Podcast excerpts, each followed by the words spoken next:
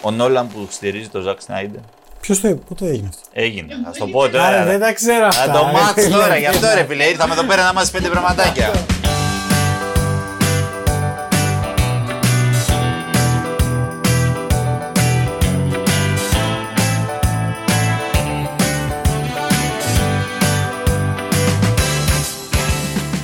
Φίλες και φίλοι, καλώς ήρθατε και χρόνια πολλά. Χρόνια πολλά και πάλι. Χρόνια πολλά. Ακούτε Χρόνια stream and πολλά. cinema, να το πούμε. Να, Ναι. να πούμε λίγο τα εισαγωγικά, τα μπερδεύουμε λίγο αυτή την Έτσι, εβδομάδα. είμαστε λίγο- Για πολλούς λόγους, αλλά.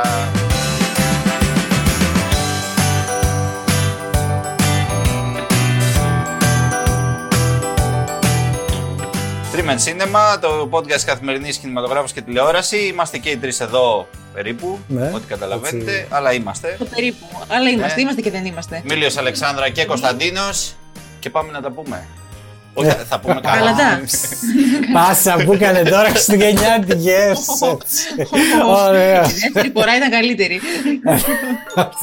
Στο είπα εγώ. Στην επανάληψη είμαι καλύτερος.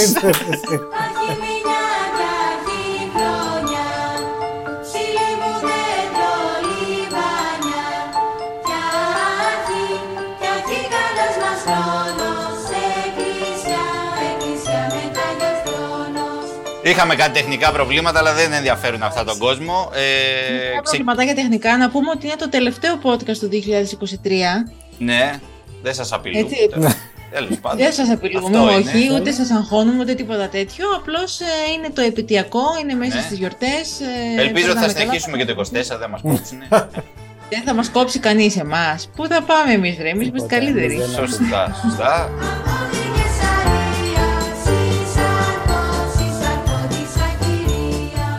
Ακυρία. Ο Κωνσταντίνο Λοιπόν, μα έλεγε ότι είδε μια ταινία.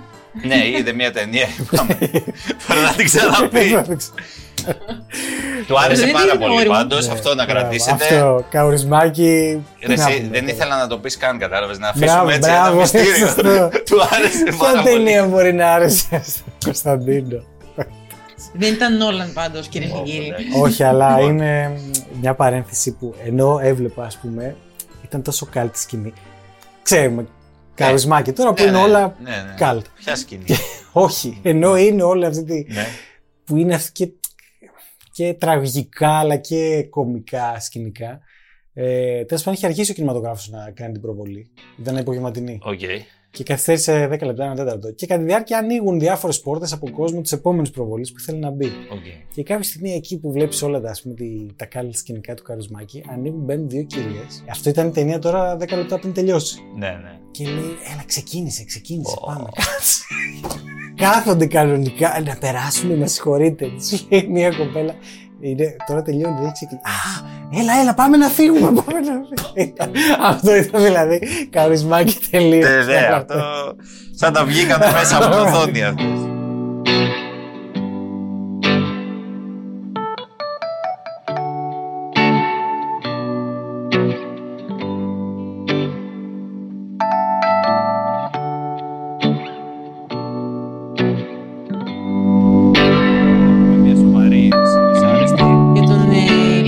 Χουν, τον ηθοποιό από τα Οσκαρικά Παράσιτα, ο οποίος ε, μ, πέθανε σε ηλικία 48 ετών. Ε, να πούμε ότι άφησε ένα σημείωμα αυτοκτονίας ε, λίγο πριν τον βρουν, βρουν το άψυχο σώμα του μέσα σε ένα μάξι. Οπότε μάλλον αυτοκτόνησε. Βέβαια δεν ήταν Ναι. και. δε- Από ό,τι διαβάζω, η αστυνομία δεν είναι ακόμα σίγουρη.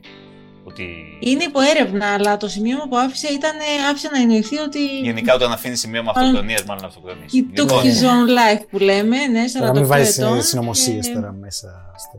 Δεν έχουμε αρκετές αυτές τις μέρες. κυκλοφορούν αρκετές θεωρίες συνωμοσίας. Σωστό. Τέλος πάντων, ε, αυτός ο Κρίμα. ηθοποιός ε, στα παράσιτα έγινε γνωστός. Τα παράσιτα, ναι. ναι, Του ναι. Bon Joon-ho, ε, μια φανταστική ταινία. Ήταν ο Μμμ. μπαμπάς της οικογένειας. Ναι. Αυτό ήταν ε, που έπαιζε. Χαρακτήρας κλειδί Ε, κιόλας. Κρίμα τώρα. Μάλιστα. Νέος Ναι, άνθρωπο. ναι. Τέλος πάντων.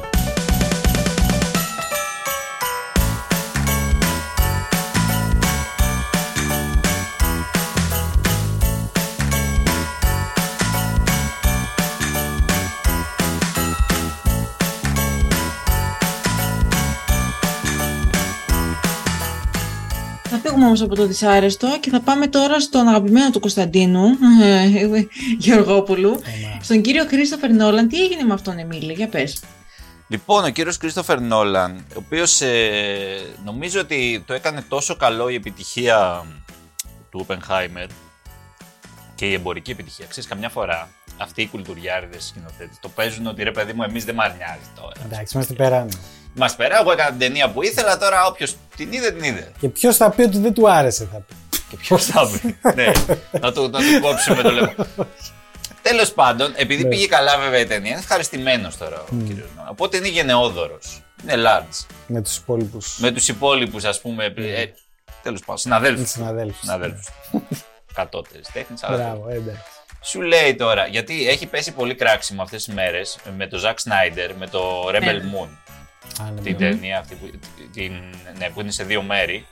Ε, βγήκε το, Ναι. κυκλοφόρησε το πρώτο μέρος. Το είδα και αυτό. Ε, Γιατί έτσι. φίλε εργάζομαι και τις Αλήθεια. μέρες Έτσι, που... τι Χριστούγεννα δεν καταλαβαίνω Ναι, ναι. τίποτα. Ε, Δυστυχώς το είδα, θα πω γιατί. Δυστυχώς, Ναι. ακούω. Συμφωνείς Ναι. με όλη την υπόλοιπη παγκόσμια Συμφωνώ με κοινότητα. την παγκόσμια κοινότητα. δυστυχώς, ναι. Και όχι με τον Κρίστοφερ Νόλαν, ο οποίος βγήκε να υπερασπιστεί. Νομίζω και αυτός δεν το έκανε επειδή πιστεύει ότι το Ναι. Rebel Moon είναι καλή ταινία. Δηλαδή δεν τον έχω για. Ξέρει ο άνθρωπος. Τι φαντάζομαι. ε, Κάτι είπε για το Rebel Moon, γιατί εγώ άκουσα κάποιες μέρες πιο πριν. υπερασπίστηκε το Σνάιντερ. Δεν είπε για το Rebel Moon Α, συγκεκριμένα. εντάξει. Υπερασπίστηκε όμως τον Σνάιντερ και ότι η όλη η αισθητική της σύγχρονης ταινίας φαντασίας slash comics κτλ. είναι full επηρεασμένη. Τώρα δεν ξέρω αυτό είναι κομπλιμέντο. Αλλά Ναι. ότι είναι επηρεασμένη από τη δουλειά του Ζακ Σνάιντερ και ότι τις ταινίες του Ζακ Σνάιντερ τις αναγνωρίζει αμέσως. Κάτι τέτοια. Εντάξει, αυτό ξανά. Ναι, ρε παιδί μου, και ότι είναι σπουδαίος ο Ζακ Σνάιντερ. Με λίγα λόγια τώρα Τέλος πάντων. το- τον παραφράζω έτσι. Μπράβο. Ο Ζακ Σνάιντερ, εντάξει, ο άνθρωπος έχει κάνει. Έχει ένα Έχει έργο. κάνει να έργο. δείξει. Έχει μια αισθητική συγκεκριμένη. εδώ. Σε κάποιους κάνει, σε κάποιους δεν κάνει. Έτσι. Αλλά είναι σήμα κατά δεθέν. Και στο Rebel Ναι. Moon ακόμα φαίνεται αυτό. Μμμ. Απλά δεν φαίνεται τίποτα άλλο. Τέλος πάντων, ας μην μπούμε τώρα στη διαδικασία Rebel Moon. Σωστό. Σημασία έχει ότι ο Νόλαν ε, νιώθει ο άνθρωπος ότι. θέλει- Βέβαια, δεν ξέρω, άμα φάει πάλι πόρτα στα Όσκαρ και Μμμ. ξέρεις, πάρουμε ένα Όσκαρ για Ειδικά εφέ. σε μια τεχνική Όχι, κατηγορία. Ούτε στα Ούτε ειδικά και εκείνη, εφέ δεν ναι. είμαστε για φέτος. Μπορεί να πάρεις στον ήχο, ας πούμε, Ναι, που έχει. εντάξει. Μετά Μμμ. μπορεί να μην είναι πια τόσο large. Μπορεί να αρχίσει να. Σε λέει. Με μικραίνει. Τέλος πάντων. Ναι. Λοιπόν, λοιπόν, αυτά από τον Σταμάτησε. κύριο Νόλαν και θα πάω και σε έναν Και πάμε άλλο τώρα- μεγάλο. τον μπαμπά μας. Τον μπαμπά. Στο δεύτερο μπαμπά μας. Ο πρώτος είναι ο Νόλαν, εντάξει, Που- Κωνσταντίν. Εντάξει, κοίτα, όχι. Sorry. Ο άλλος είναι ο Μάρτιν Σκορσέζε. Α, Φίλε μου, εντάξει, και αυτός εντάξει. είναι. Εντάξει, ελπίζω Εντάξει. αυτό να τον παραδεχόμαστε. Ο οποίος θα, θα παραλάβει το τιμητικό του βραβείο το 2024 από το φεστιβάλ ε, του Βερολίνου, την Berlinale. Ναι, χρυσή άρτο. Θα Ε, πάρει μια τιμητική χρυσή άρτο. Μια τιμητική χρυσή άρτο για το, το σύνολο της καριέρας, την προσφορά του στον κινηματογράφο. Ναι. Ε, Ελπίζω και να το είναι- πετύχω. Να είμαι εκεί, να είναι τις μέρες που θα είμαι εκεί, γιατί θα είμαι εκεί. Μμ. Αλλά Σου τέλος εύχομαι πάντων. και συνέντευξη, Εμίλια. Σου εύχομαι Καλά, συνέντευξη. αυτό τώρα. Γιατί Δε- εννοείται. Μου αρκεί να τον συναντήσω, να του φιλήσω το χέρι. Και ας μην μου δώσει καμία Εγώ στιγμή. όμως, Πάπας. επειδή ό,τι λέω γίνεται και επειδή είμαι της άποψης Dream Big, λοιπόν, ε, εγώ στο εύχομαι. Γιατί you never know. Ευχαριστώ. Να είστε καλά. Εντάξει, εγώ πάντα σκέφτομαι, ρε παιδί μου, αυτή τώρα αυτός Σκορσέζε το. Ναι. Ο Σκορσέζε. έτσι. Αυτός Όχι ο αυτός. Αυτός. Δηλαδή, Αυτός εκεί, μωρέ. Ο Μπάρμπα. δηλαδή θα πάει σε ένα φεστιβάλ και του Βερολίνου βέβαια κιόλας. Σύμφωνοι. Εντάξει, δεν λέω. Και οκ, θα- δηλαδή, τι του λέει αυτό το βραβείο σε αυτό; Εντάξει, ρε φίλε. Του λέει, είναι μια αναγνώριση γενικ... Αυτό γίνεται με πολλούς. Θέλω να πω, τον βλέπουν γενιές και γενιές, ρε παιδί μου. Εντάξει, είναι όμως το φεστιβάλ Βερολίνου Είναι. δεν έχει πάρει χρυσή άρτο. Σου λέει. Εννο, εννοώ. αυτό, να, αυτό να το βάλετε μέσα. Εκεί θα πέσει ο καράς, φαντάζομαι. Εκεί τώρα για καρά η φάση τώρα. Αλλά τέτοια μπουγάτα. Τόσες στροφές κι όλα μου φαίνονται ευθεία Μακρύς ο δρόμος και δεν βγάζει πουθενά Τόσα χιλιόμετρα για μια μόνο κυρία Πάνω που φτάνω νιώθω πάλι μακριά. Απ' το βορρά μέχρι το νότο Να μ' αγαπάς δεν βρήκα τρόπο. Αυτός ο δρόμος Γράφει επάνω επιστροφή Μόνοι τους, ε, φίλοι ακροατές, μόνοι τους. Εντάξει, εντάξει. Θέλω να πω, Ναι, κατάλαβα. είναι εντάξει, μια όχι, αναγνώριση σωστό, και του σωστό. Ευρωπαϊκού. Γιατί το Βερολίνο είναι ξέρεις, και το κατεξοχήν ας Έτσι, πούμε, οκ. ευρωπαϊκό σινεμά που δεν έχει να κάνει με το Hollywood. Εντάξει, Ελάχιστα αυτό έχει το να κάνει ακούω το Hollywood. περισσότερο. Σου λέει για σαν του μάγκα. Δηλαδή έκανε αυτή την ταινία φέτος κιόλας γιατί είναι και. Ναι, ναι, ναι. Δεν ξέρουμε τώρα πόσες ακόμη ταινίες θα κάνει. Δεν καλά να είναι. ο Σωστό, άνθρωπος, ναι. Αλλά δεν ξέρω αν έχει και διάθεση. Ξέρω κι απόψε θα έχεις μια δικαιολογία Πάλι θα φύγω με κομμένα τα φτερά Πάμε στα, στα, στα. Δεν θα πάμε στα. τώρα βλέπεις μπαζί. Όπα. Ανατροπή, δεν μου το είπα αυτό. Ανατροπή, Θα το το- πω πριν. Πριν φύγετε Εσείς το δεν Δεν έχουμε το σπίτι. εισιτήρια, είπα. παιδιά. Δεν βγήκανε αυτή τη Δεν βδομάδα. βγήκανε, αυτό ισχύει. νούμερα. Είναι αλήθεια, Γιατί; δεν βγήκανε. Ναι. Γιατί πήγανε διακοπές. το κέντρο κινηματογράφου το, το κλείσαν το Αλλά μαγαζί. αυτό εντάξει, ναι. Δεν πειράζει, δεν πειράζει. Α μην έχουμε εισιτήρια. Έχουμε να πούμε όμως κάτι πολύ πολύ μεγάλο ε, σε αυτό το επεισόδιο. Τι έχουμε; Με κοιτάζει ο Εμίλιος καλά-καλά. Σου λέει δεν μου το είπα αυτό πριν στο meeting. Γιατί κάνουμε και meetings, κυρίε και Ήθελα να κύριοι. κάνω ένα σχόλιο πάνω στα εισιτήρια, αλλά με πρόλαβες. Δεν πειράζει. Ε, καλά, εντάξει. Ξέρεις Κάνε τι το άκουσα; Για το- Sorry, να είναι- τώρα που ήρθα στο κτίριο. σχόλιο. Όπα, ναι. Μερίδα. Τρεις διαφορετικοί συνάδελφοι μου είπαν ότι πήγαν και είδαν τη φώνησα αυτές τις μέρες. Και μου είπαν ότι, Τρεις και οι τρει- διαφορετικοί. ότι γινόταν χαμός στην αίθουσα ακόμα. Ναι. Δηλαδή δεν ξέρω. Πιστεύω πραγματικά ότι μπορεί να περάσει το, την Barbie. Πια. Την προηγούμενη εβδομάδα νομίζω ήταν 290. Ναι, Όχι αυτό, όχι. Ήταν, την, την προηγούμενη που μιλήσαμε είχε πέρα, ήταν γύρω στα 210. Ότι κάναμε την προηγούμενη εβδομάδα. Το- Είχε Τώρα, φτάσει δηλαδή, στις, κάπου- ε, ναι, τις 300 κοντά. Τις Α. 300. Καλά, μέσα στις γιορτές επειδή ο κόσμος πάει και βλέπει Ναι. πολύ σινεμά γενικά, ε, ειδικά σ- σε αυτές τις γιορτές στο Χριστουγέννων που εντάξει δεν είναι και Ναι. κλίνες πιο πολύ μέσα. Μμ. Όχι ότι κάνει κρύο. Τι Τέλος πάντων, ωραία. άσχετο. Μα μιλάμε για τον καιρό. Πέρασε ο καιρός και μου λείπουν τα μάτια σου και μου λείπει το βλέμμα σου και το γέλιο σου ακόμα δεν είμαι εχθρός είμαι εκείνο που λείπει στη χαρά και στη λύπη είμαι κάτι κι εγώ Μπορεί και να την περάσεις, σου λέω, την πάρει τα 450. Μπορεί, ωραίο. Θα, θα έχει μεγάλο ενδιαφέρον αυτό να το δούμε. Νομίζω ότι έχει να γίνει Ε, πολλά χρόνια. Ε, ε, Μια αυτό, ελληνική ακριβώς, ταινία να ακριβώς. είναι η πρώτη στο box office, πρέπει να έχει να γίνει πολλά. Και ψηλό. Οι προηγούμενες νομίζω. ε, δηλαδή. ε, ευτυχία ή. Δεν πιο ήταν χα- πρώτες. Να Αυτές πει μελόδραμα είναι, αλλά αυτή είναι πιο σκληρή. Αυτή ναι, είναι πιο καλλιτεχνική ταινία. Ε, Και αλλά- πολύ δραματική. Ναι, σκληρό, βα, βαρύ πράγμα.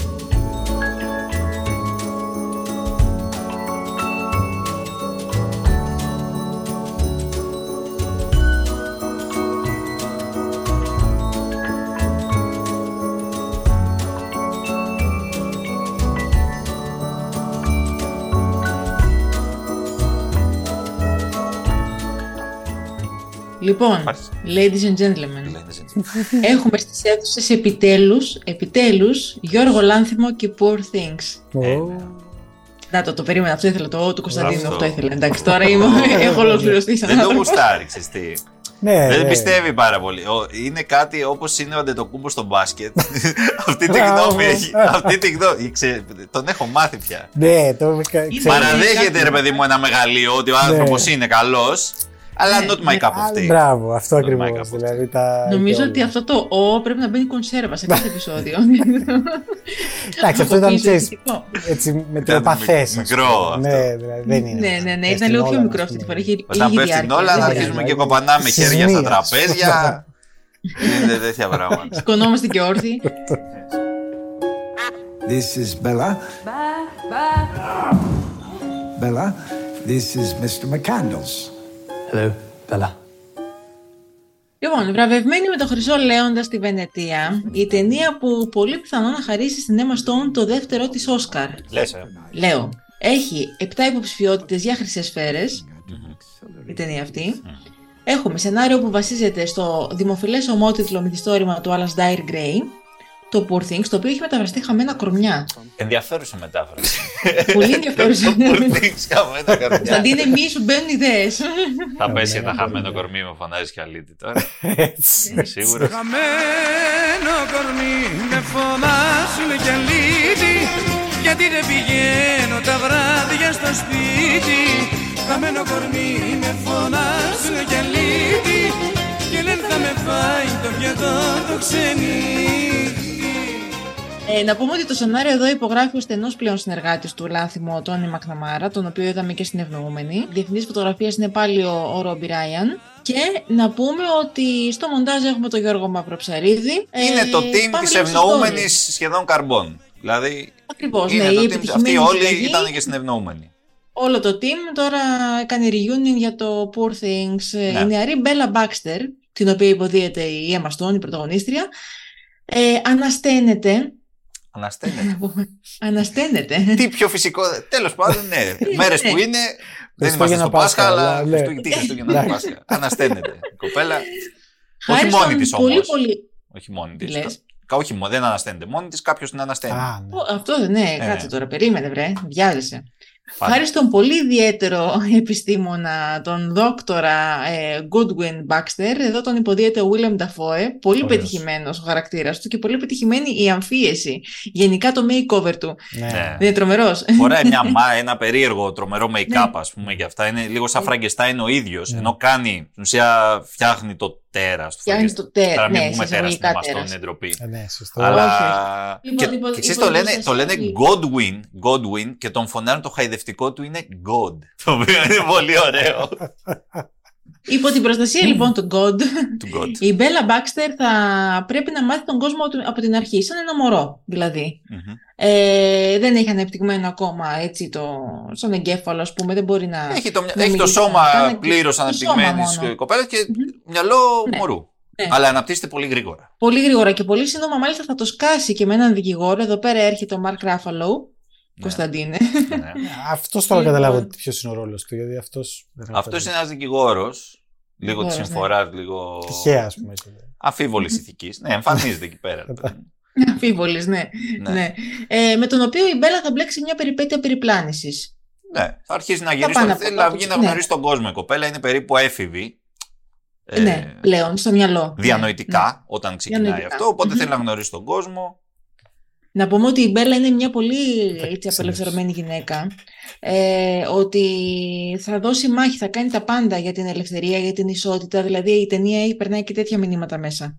Κυρίως. Και να πούμε ότι φυσικά, γιατί δεν είπαμε πριν για την εποχή που διαδραματίζονται όλα αυτά τα γεγονότα, έχουμε Αγγλία, έχουμε Παρίσι και έχουμε και Αλεξάνδρεια του 1880, εκείνη τη δεκαετία. Στο 19ο αιώνα τέλεια, ας πούμε, είμαστε εκεί. Μμμ. Όμορφη Ε, ταινία αισθητικά. Ναι, λοιπόν, να τα Αθήνα πάρουμε από λίγο. μακριά Να όμως. τα πάρουμε με τη σειρά. Τι έγινε; Αθήνα από μακριά από τη θάλασσα. Αθήνα, ναι, ξέρεις τι, μας κάνει λίγο, μας κοροϊδεύει ο τέτοιος, γιατί λέει, κάποια στιγμή φεύγουν από την Αλεξάνδρεια, δεν θυμάμαι τώρα από πού, από ένα από αυτά τα μέρη φεύγουν και Ναι, είναι ναι, στο ναι. καράβι. Ναι. Και λέει, πού πάμε, του κάνει αυτή, πάμε Αθήνα.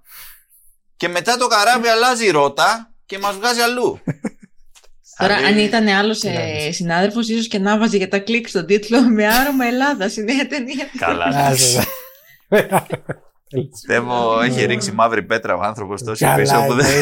ναι, και- και γιατί; Βέβαια στη συνέντευξη τύπου μας είπε ότι δεν έχει πρόβλημα και ότι ήταν και στις υποψήφιες χώρες για να γυριστεί η ταινία. Τελικά γυρίστηκε Μμμ. στην Βουδαπέστη, στην Ουγγαρία. ναι, ναι. Ε, απλά η Ελλάδα δεν έχει στούντιο. Ε, ναι. Δηλαδή η- ο- η Να, ταινία, δεν μιλάμε για μια έχουμε, ταινία ναι. που είναι εξ ολοκλήρου γυρισμένη σε στούντιο με κάτι απίστευτα σκηνικά. Αν δείτε δηλαδή Αυτό, behind ναι, the τα scenes. σκηνικά είναι τρομερά. Ε, Είναι είναι κα- ναι, είναι αριστουργήματα τα σκηνικά που έχουν Τα γίνει. χρώματα. Και τι να σου πω, πελώρια. δηλαδή. Αυτά τα πράγματα θέλουν ε, στούντιο πολύ μεγάλου βεληνικούς, τα οποία προφανώς στην Ελλάδα Βέβαια. δεν υπάρχουν. Θα το κάνω. Ε, Να πες. λοιπόν, κοιτάξτε, παιδιά, είναι. Το είχαμε πει και τότε με τη Βενετία. Το είχαμε πει, Κατά τη ναι. γνώμη μου είναι Μμμ. μια φανταστική ταινία η συγκεκριμένη. Ε, πολύ- Καλύτερη του. Όχι. Κοίτα, εγώ πάνω από τον κοινότητα δεν βάζω τίποτα. Αστακό; Όχι. Ω, Είναι Εντάξει. καλύτερη από αυτά όλα. τον κοινότητα απλά λόγω originality, τίποτα άλλο. Μμ. Δηλαδή, Ναι, ναι. εκεί. Όχι ότι συγκρίνεται ούτε το βεληνικέ, τίποτα δεν Ναι, ναι, συγκρίνεται. εντάξει, έτσι. Δηλαδή, ο κοινότητας σε μια ταινία 200, χι- 200 χιλιάρικα, ας πούμε, αυτή μια ταινία 50 εκατομμύρια. ναι, ναι. Ίσως κάτι λιγότερο. Τέλος πάντων. Είναι πολύ φιλόδοξη. Είναι πολύ φιλόδοξη και τα καταφέρνει. Αυτό είναι το δύσκολο, γιατί πολλές φορές είσαι φιλόδοξος στο σινεμά και τα κάνεις μουσκεμά. Παίρνει το βιβλίο το οποίο το κάνει adapt, γιατί δεν είναι η Bella Baxter η βασική, η βασική πρωταγωνίστρια Έτσι. στο βιβλίο, το Μμμ. κάνουν ε, διασκευή. Φτιάχνουν ένα Διασκευή, σενάριο το μεταφορά. οποίο είναι κομψοτέχνημα. Δηλαδή το, Μμμ. το σενάριο του Μακναμάρα, το Μακναμάρα. οποίο γράφτηκε Μμμ. μαζί με το Λάνθιμο, εντάξει, πάντα σε συνεργασία, μπορεί να παίρνει το credit, αλλά είναι μαζί. Είναι υπέροχο. Έχει αυτό το τέλειο μαύρο χιούμορ από την αρχή μέχρι το τέλος το οποίο πάει πακέτο με τα σκηνικά, τα οποία σκηνικά θυμίζουν πολύ την Barton, ναι. Και άλλα- έχουν επιρροές από τον Tim Burton, αλλά κάποια πράγματα τελείως περίεργα υβριδικά είναι, αυτά είναι λάνθιμος τώρα. Κάτι σκυλιά με κότες που είναι μαζί και... Αυτά είναι τώρα, γεια σου, σε βάζουν σε... Και Ενώ, μπλάει. ενώ με τα υπόλοιπα είσαι σε ένα πραγματικό, ξέρεις, ο κόσμος είναι μισό πραγματικότητα, μισό τρέλα και φαντασία. Η Μπέλα τώρα σαν δημιούργημα, την οποία την έχει φτιάξει ο Λάνθιμος με το Μαγδαμα και την Emma Stone μαζί, είναι μοναδικό πράγμα. Δηλαδή αυτό το στο, στο σώμα ενήλικα, το μυαλό παιδιού που εξελίσσεται πάρα πολύ γρήγορα και, και δεν έχει καμία από τις προκαταλήψεις και από τα, όλα τα πράγματα που ένας Στερεότυπα, ενήλικας ναι, ναι. του έχουν κάνει in still, ξέρεις, το, το, τα έχουν εμφυτεύσει Μμμ. μέσα στο μυαλό από μικρό παιδάκι. Μμμ. Αυτή δεν προλαβαίνει να τα πάθει όλα αυτά, γιατί πάει από το 0 στο 18, ξέρω εγώ, μέσα σε δύο μήνες. Ναι, ναι. Οπότε δεν προλαβαίνει να περάσει αυτή τη διαδικασία. Μμ. Και είναι πάλι τα ένα κάνει από αυτά τα τα digest γνωστά που λέμε στο κοινωνικά γραφείο. πειράματα του Λάνθιμου. που, που σου λέει τι θα γινόταν αν; και είναι συναρπαστικό αυτό. Μμ. Γιατί αυτή κατακτά μια πραγματική ελευθερία. Δηλαδή, ξέρεις, αυτό, έχουν γίνει πόσες ταινίες τώρα, μου δείτε τα τελευταία χρόνια που έχουν να κάνουν με την ε, απελευθέρωση της γυναίκας, τη σεξουαλική Την απελευθέρωση, ισότητα, όλα ναι, αυτά, βέβαια. την ισότητα. Ναι. Μμμ. Αυτή εδώ είναι original. Τελείως Ναι. δηλαδή. Κάνει αυτό. Σου λέει ποιος είναι ο καλύτερος τρόπος να μάθω τον έρωτα και τη σεξουαλική απελευθέρωση. Θα πάω να γίνω πόρνη στο Παρίσι. και και πάει και γίνεται πόρνη στο Παρίσι. δηλαδή είναι φοβερό αυτό το πράγμα. Περνάνε κοινωνικά μηνύματα διάφορα με ατάκες του τύπου αυτό το ε, polite society will kill you ξέρω εγώ και τα ή που λέει άλλη ε, είμαστε τα μέσα παραγωγής μας λέει σε μια άλλη συνάδελφο πόρνη στο το Παρίσι το οποίο είναι ξέρεις, φανταστικός σωσία. Είμαστε τα μέσα Τα παραγωγής. μέσα τα σώμα δηλαδή παραγωγής είμαστε τα μέσα παραγωγής μας. Όλα αυτά τα πράγματα γίνονται ένα φοβερό πακέτο το οποίο είναι και διασκεδαστικό ταυτόχρονα. Δηλαδή γελάς σε πολλά σημεία της ταινίας. Η αισθητική είναι το κάτι άλλο, αυτό που λέγαμε πριν. Σκηνικά, ο τρόπος που φωτίζεται, οι δραματικές αντιθέσεις των χρωμάτων, τα οποία, ε, όπως είπε και ο ίδιος ο Λάνθιμος, όλα αυτά δεν έχουν γίνει με ειδικά εφέ, έχουν γίνει με πρακτικά εφέ κατά βάση και οθόνες γύρω-γύρω. Δηλαδή, οι ηθοποιοί παίζαν μπροστά σε οθόνες, δεν παίζανε σε green screen, οπότε το έχουν. Ε, ειδικά εφέ χρησιμοποιήθηκαν μόνο για πολύ ψηλοσυμπληρώσεις, ειδικά στο, στο Μετά. ταβάνι, ας πούμε, τους στου, γιατί ε, χρησιμοποιούν αυτούς τους τρομερά ευρυγόνιους φακούς που είχε και στην ευνοούμενη. Οπότε κάποια Μμμ. στιγμή καταλήγεις να βλέπεις το ταβάνι από το ποσό. Οπότε εκεί Ναι. τα χρησιμοποίησαν. Μοναδικό ψεγάδι της ταινίας θα πω εγώ, άλλοι δεν το βρίσκουν εμένα, εγώ έτσι αισθάνθηκα. Κάνει μια μικρή κοιλιά προς το τέλος. Δηλαδή το τελευταίο κομμάτι της ταινίας που γυρίζει πάλι η Μπέλα στο Λονδίνο, γνωρίζει έναν άλλον άντρα, τέλος πάντων γίνεται μια άλλη ιστορία εκεί πέρα. Αυτό εμένα λίγο μου φάνηκε λίγο περιττό. Όχι να λείπει ολόκληρο, αλλά να είναι λίγο πιο μαζεμένο. Μμμ. Γιατί η ταινία ούτως ή άλλως έχει αρκετά μεγάλη διάρκεια, είναι 2,5 ώρες. Α, είναι τόσο. Ναι, είναι μπόλικο. 2,5 ώρες. ε, θα μπορούσε αυτό το τελευταίο κομμάτι να είναι λίγο μαζεμένο. Μόνο αυτό όμως. Κατά τα άλλα, Ναι. όλα λειτουργούν ε, υπέροχα. Ρολόι. Μμμ. Ε, συμβολισμοί μικροί, σου λέω από αυτό με τον κόντα ας πούμε, που είναι ένα λογοπαίγνιο, Ναι. μέχρι ό,τι θέλεις. Έχει μέσα. Η Emma Stone είναι φανταστική. Ε, καλά. Είμαστε εγώ στο λέω πάει για το δεύτερο Όσκαρ και θα με θυμηθείτε. Μακάρι. ε, Γενικά δεν είμαι πολύ αισιόδοξος για την οσκαρική πορεία της ταινίας. Γιατί; Μακάρι να διαψευστεί. Α, λόγω Είναι πολύ ιδιαιτερότητας, τολμηρή. ναι. Είναι πολύ τολμηρή για τα Όσκαρ. Και- Τόσο, και- ε. ναι, έχει πάρα πολύ σεξ. Το οποίο γενικά είναι έχουμε μια αλλεργία τα τελευταία Ναι, χρόνια εντάξει, στο ναι. σεξ. τι. Ε, Από την άλλη όμως τα Όσκαρ τα τελευταία χρόνια βραβεύουν αρκετά τολμηρές και διαφορετικές ταινίες από ό,τι παλιά. Αναπάντεχες θα έλεγα. Τολμηρές τώρα. Ποια ήταν τολμηρή η ταινία από αυτές που βραβεύσαν. Τα παράσιτα έχουν μια Τα τόλμη. παράσιτα έχουν. Περισσότερο είναι αναπάντεχη, ότι δεν την περιμένεις. Θα μου κάνει λιγότερη εντύπωση να βραβευτεί, να πάρει το Oscar καλύτερης ταινίας το, το Past Lives. Ναι, ναι. Το Past Lives δεν θα μου κάνει εντύπωση να πάρει το Μμμ. Oscar. περισσότερο θα μου έκανε να το πάρει το Poor Things. Παρόλο που οι δύο ταινίες για μένα δεν συγκρίνονται. Είναι κλάση ανώτερο το Poor Things. Άλλο το ένα, άλλο το Και άλλο. πολύ πιο Μάλιστα. μεγάλο πράγμα. Τώρα Τέλος εγώ όμως πια με, από εσάς δεν ε, κοιτάζω Όσκαρ, κοιτάζω Gotham. Gotham θα πάρει τίποτα. Το Gotham το πήρε το Past Lives. Για αυτό σου λέω. Κατάλαβα. Try and do some good before you find yourself here. My girl, my girl, don't lie. Πάμε στον άγραφο νόμο. Ε, στη σκηνοθεσία Ρόμπερτ Λόρεντ. Εδώ πέρα έχουμε πρωταγωνιστεί το Liam Neeson, ε, Κωνσταντίνε. Πάλι τα ίδια. Ταινία Ωραία, Liam φίλε. Neeson, φίλε. Είναι, είναι είδος μόνος. Είναι είδος πια. Είναι είδος. Πόσοι ταινίες σου σκοτώνουν. αρέσουν; Δεν μετριούνται. Liam Neeson. Μετριούνται. Όχι. εντάξει. Κάποιος Αυτό- σκοτώνει, έτσι, αυτό- δεν- ε, Προφανώς σκοτώνει κόσμο. Δεν Ο, ο πρωτότυπος θεωρείται Ναι, να και όμως έκανε τίποτα Όχι, είναι η άλλο. δουλειά του αυτή. Στη συγκεκριμένη ταινία. Τεύγει Παρίσι, θα σου πω. Στα 75. Θα όχι. σου πω, θα σου πω. Βγαίνει, Ο είναι πάνω που πρωτότυπος βγαίνει τίτλος της σύνταξη. ταινίας είναι In the Land of Saints and Sinners. Και εσύ. Βρισκόμαστε στην Ιρλανδία του 1970. Κωνσταντίνο Γεωργόπουλο που 70. γελάς και δεν με παρουσέχεις. Ναι, Ε, όχι. 70. Στο μάτι. Ο Φίμπορ Μέρφυ, αυτός είναι ο Λίαμ Νίσον, ο ήρωάς μας, ο χαρακτήρας, ο οποίος ε, ανυπομονεί για να αφήσει πίσω του το παρελθόν του, το πολύ σκοτεινό. Αυτό στην ουσία τι ήταν, σκότωνε κατά παραγγελία. Τι θα κάνει, θα μου πεις; Τι θα έλεγε κανείς, δηλαδή δεν το περιμέναμε. Πέστε τα από τα σύννεφα, ε. Ναι, ναι, ναι. Συνήθως βέβαια, για να είμαστε Ναι. δίκαιοι, ο Λίαμ Νίσον παίζει ένα φιλήσυχο τύπο Μπράβο. οικογενειάρχη Ναι, που σωστός. έχει βέβαια μια εκπαίδευση κάποιο πράγμα και ξαφνικά Ποιος λέει, εγώ είμαι φιλιρινικός, αλλά άμα με πειράξετε, σας έχω... σας... Il mio destino. Αυτό. Quando ho fatto il primo film, era il 61, ho detto nel 1970 smetto di fare il cinema.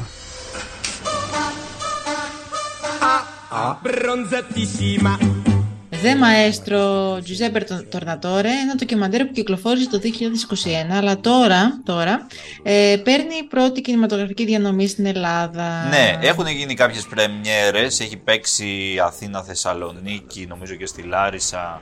Στη Λάρισα οπωσδήποτε. Εννοείται γιατί στη είναι- Λάρισα, μιλάμε- γιατί εκείνο ο πρόεδρος, ο κύριος πρόεδρος του Συλλόγου ε, Ένιο Μωρικών, το ξέρεις αυτό; Όχι, τι λες τώρα. Εσύ, υπάρχει ο μοναδικός σύλλογος φίλων πανευρωπαϊκά Μωρικόνε. σίγουρα, μπορεί και παγκόσμια, αυτός λέει παγκόσμια, αλλά σύλλογος φίλων Ένιο Μωρικόνε. Στη Λάρισα. Λάρισα. Είναι στη Λάρισα, ναι. βεβαίως. Ναι, ναι, ναι. Βεβαίως. Ο φίλος μου, ο κύριος Κώστας Τι το ξέρεις Παπακώστας, είναι ο ιδρυτής, πρόεδρος και η ψυχή της Βεβαίως. της πρωτοβουλίας Ωραίο, αυτής. ωραίο. Φανταστικό. Ναι, ρε, στη Λάρισα έχουν κάνει κάτι Μιλάμε για τρομερά πολλά μέλη. γκράφιτι στη Λάρισα. Πάνω σε Λάρισα. πολύ. Στη Λάρισα. Ναι, ναι, ναι, έχει τυχογραφίες. Μιλάμε τυχογραφίες τώρα ολόκληρη πολυκατοικία. Με έννοιο. Με έννοιο. Ναι. Έννοιο δε μαέστρο. Wow, ρε. Και Λοιπόν, δράσεις. Και τι να σου πω, εγώ. Βεβαίως. Τόσο που έρχονται Βεβαίως. δελτία τύπου κάνουμε αυτό, κάνουμε εκείνο, δηλαδή και Μας ωραίες είχε δράσεις. φέρει εδώ πέρα τον γιο του Μωρικόνε, του πήρα συνέντευξη. Έχουν γίνει Τι λες, ιστορία, ρε, βέβαια. Δεν τα ξέρω αυτά. Είναι στη Εντάξει. Λάρισα. Ναι, εννοείται. Λοιπόν, και Λοιπόν, τώρα ε, αυτό είναι το ντοκιμαντέρ Ένιο Δε Maestro, το οποίο ε, είναι το 2021 στην πραγματικότητα το ντοκιμαντέρ, έχει ναι, παρουσιαστεί στη Βενετία πριν δύο χρόνια.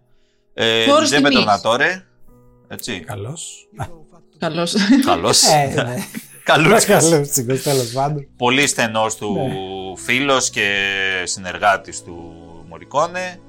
Ε, και είναι ένα ντοκιμαντέρ η ζωή του Μωρικόνε στην πραγματικότητα. Μιλάει και ο ίδιος, το, έχει προλάβει ας πούμε, να γυρίσουν ένα Να πολύ πούμε μεγάλο ότι υλικό εκτός μαζί. από τον. Ναι, ναι, ναι. Ναι, για μιλάει πες, ο- πες, πες. Εκτός από τον ίδιο, παρακολουθούμε καταρχάς να πούμε ότι είναι η ζωή του ουσιαστικά. Δηλαδή, ε, από την αρχή μέχρι, μέχρι πριν από το τέλος, ας πούμε, η ζωή ενός από τα μεγαλύτερα είδωλα του κινηματογράφου και της μουσικής άλλαξε ουσιαστικά τη μουσική στον κινηματογράφο ο Μωρικόνε.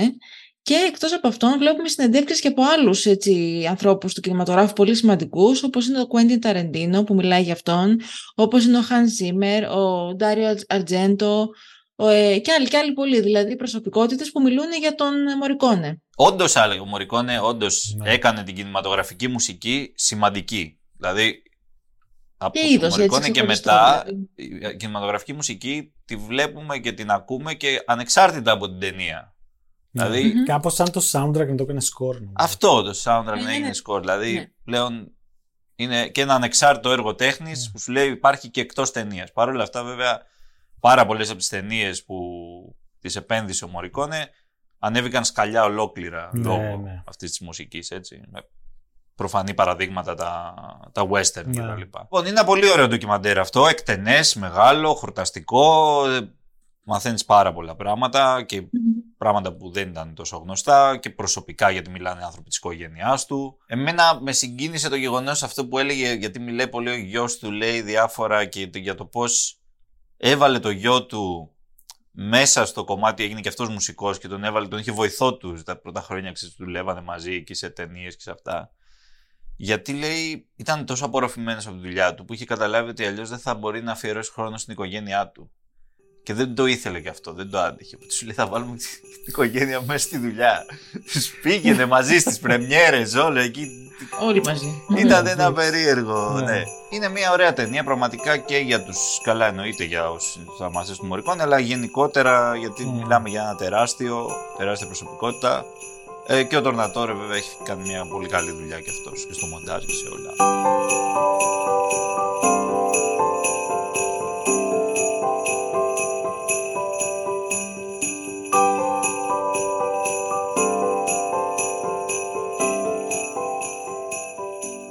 Και τώρα λέω να πάμε στην τηλεοπτική πρόταση της εβδομάδας. Να δώσουμε και μια τηλεοπτική. Ναι. Να δώσουμε. Για πες μας Εμίλια Γλυκέ. Θα σας πω από το Netflix κάτι, το οποίο κυκλοφορεί εδώ και μερικές εβδομάδες, αρκετά ψηλά στην Ελλάδα. Πάντα ό,τι υπάρχει με πόλεμο και ειδικά β' παγκόσμιο στην Ελλάδα σκίζει να ξέρουμε. Πραγματικά. Ναι. Έχουμε ανοιχτές πληγές, ποιος ξέρει εδώ πέρα. Είναι ο Β' Παγκόσμιος Πόλεμος από τα μέτωπα. This is the story of World War II, the biggest conflict in human history. What it was really like. Εδώ δεν βλέπουμε στην πραγματικότητα κάτι καινούριο. για- ε, Με την έννοια ότι τα βίντεο και απλά καταρχάς μιλάμε όλο για αρχαιακό υλικό, βίντεο από τον Δεύτερο Παγκόσμιο και κάποιες φωτογραφίες στον Δεύτερο Παγκόσμιο Πόλεμο. Σχεδόν όλα τα έχουμε δει αυτά, αλλά τα έχουμε δει κατά 99% τα έχουμε δει ασπρόμαυρα. Εδώ είναι έγχρωμα. Έχει γίνει με την ε, συνδρομή προφανώς της τεχνολογίας μια πάρα πολύ καλή δουλειά επιχρωματισμού, αλλά πολύ καλή γιατί μπορεί να γίνει και πολύ χάλια αυτό και να φαίνεται λίγο κλόουν. Δεν είναι έτσι, είναι πάρα πολύ καλοφτιαγμένο. Και πραγματικά ζωντανέ, είναι άλλο να το βλέπεις, είναι σαν να τα βλέπεις από την αρχή και πρώτη φορά. Είναι, είναι πολύ διαφορετικό. Καταλαβαίνεις κυρίως την κλίμακα Δηλαδή ε, έχει χαρακτηριστικά κάποια βίντεο υλικό από την, ε, από τη μάχη του Midway, την αμαχία του Midway και τη μάχη γενικότερα για τα αεροπλάνα κτλ. Ρε παιδί μου, αυτά είναι γνωστά. Αλλά μία έκρηξη σε ένα αεροπλανοφόρο όταν τη βλέπεις σε ασπρόμαυρο, δεν καταλαβαίνεις ακριβώς το με. Όταν τη δεις αυτή την τεράστια μπάλα φωτιάς στο, στο έγχρωμο, καταλαβαίνεις τι σημαίνει να την αχτεί ένα αεροπλανοφόρο. Και, δηλαδή. και αισθάνεσαι ότι είναι και πιο κοντά. Ναι, δηλαδή, όλο, το- όλο. το- είναι ε, τελείως πολύ το αποφύγεις διαφορετικό. και λες Εν τω ότι- μεταξύ είναι εμπλουτισμένο με συνεντεύξεις βετεράνων, οι οποίες είναι προφανώς παλιές αυτές, γιατί δεν μπορεί οι άνθρωποι αυτοί να είναι ζωντανοί σήμερα, δηλαδή αδύνατον. Αλλά και αυτές χρωματισμένες και πάρα πολύ ζωντανές. Υπάρχει μια τρομερή τύπησα η οποία ήταν στον κόκκινο στρατό στο Στάλιγκραντ, πολέμησε, που βγαίνει με, τα, με, με, το, με τη στρατιωτική της στολή γεμάτη παράσημα του κόκκινου στρατού πάνω εδώ πέρα, μιλάμε πουλάδες, δεν, δεν λένε, με ένα Πουλάδες. κόκκινο μαλλί φανταστικό. και λέει τώρα το πώς πολεμήσαν στο Στάλιγκραντ τους Γερμανούς μες στα χιόνια. Απίστευτη Wow. ιστορία. Ναι. Μμμ. Είναι πολύ ωραίο. Και ζωντανό. δηλαδή, σε απορροφά, εγώ το είδα έξι επεισόδια σε όλα. Α, Μπαμ. Δεν... ωραία. Ναι, ναι, προχώρα. Ε, 45-50 λεπτών εκεί. Ε, και εστιάζει μόνο στα βασικά γεγονότα, δεν φλιαρεί, δηλαδή πιάνει ένα Pearl Harbor, ξέρω, σου λέει αυτά. Μάχης, Stalingrad. Και Ναι. πάει, πάει με χρονολογική σειρά και δείχνει όλο ντοκουμέντα. Μπαμ, μπαμ, μπαμ, μπαμ. Απλά σου λέει Σαν τι να έγινε, βλέπεις- έτσι, Ναι, δεν- και σου έχει μια αφήγηση από Ναι, πίσω εντάξει. ε, λιτή, την οποία την κάνει ο, μάλιστα ο, ο Τζον Μπογιέγκα την κάνει, το Star Wars, Ναι, για κάποιο λόγο. Ε, για κάποιο λόγο. λιτή, α- λιτή αφήγηση, μιλάνε και οι πρωταγωνιστές και μιλάνε και οι πρωταγωνιστές από παντού να πούμε, δηλαδή μιλάνε και Γερμανοί κανονικά. Έχει ενδιαφέρον, πραγματικά είναι ωραίο. Once upon a time, there was a place called the wilderness. It was beautiful, but it was also violent and misunderstood; And it waited and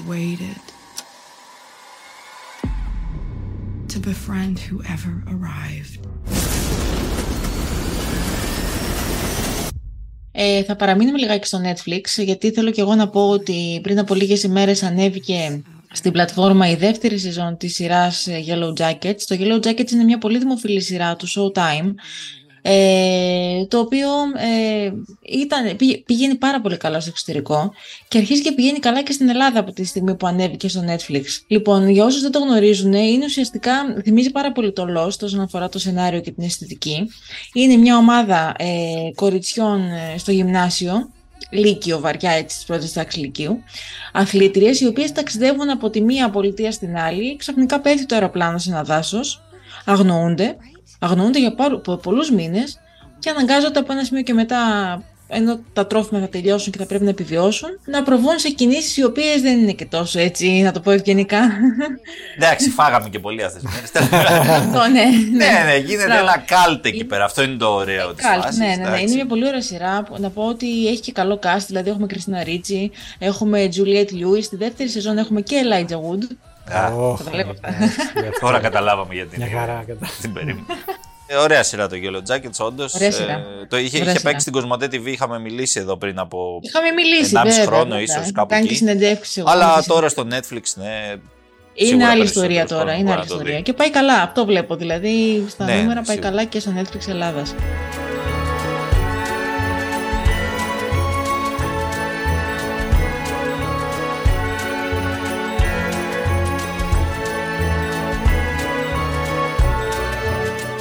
Καλή Ραντεβού χρονιά επόμενη θα χρονιά. ευχηθούμε πλέον Έτσι, και κάνουμε επανερχόμαστε zoom. από το Μπράβο. νέο έτος.